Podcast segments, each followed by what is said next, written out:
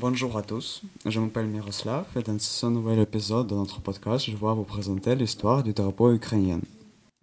Le drapeau d'Ukraine est l'un des trois symboles officiels de l'Ukraine, avec l'emblème et l'hymne.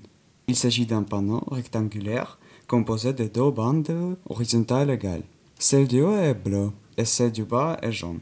Le 7 novembre 1917, le Rada central, c'est le gouvernement proclamé la création de la République populaire ukrainienne. Mais les symboles de l'État, le drapeau et les armoiries n'ont pas été approuvés. Ce n'est que le 14 janvier 1918 que la Rada centrale a promulgué une loi sur le drapeau de la flotte.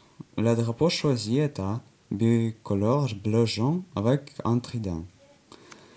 Mais en 1921, l'Ukraine est devenue une partie de l'URSS et a agi sous son drapeau.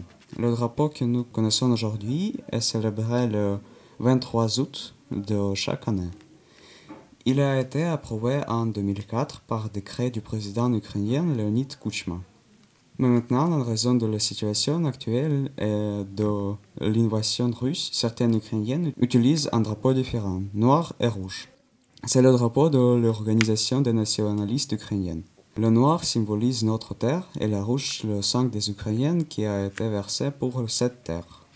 Les Ukrainiens utilisent actuellement ce drapeau en partie parce qu'il est interdit en Russie. Personnellement, je préfère utiliser le drapeau bleu et jaune même dans une situation aussi difficile. Je crois qu'après la fin de la guerre, le drapeau rouge et noir ne sera très probablement utilisé que par des groupes nazis.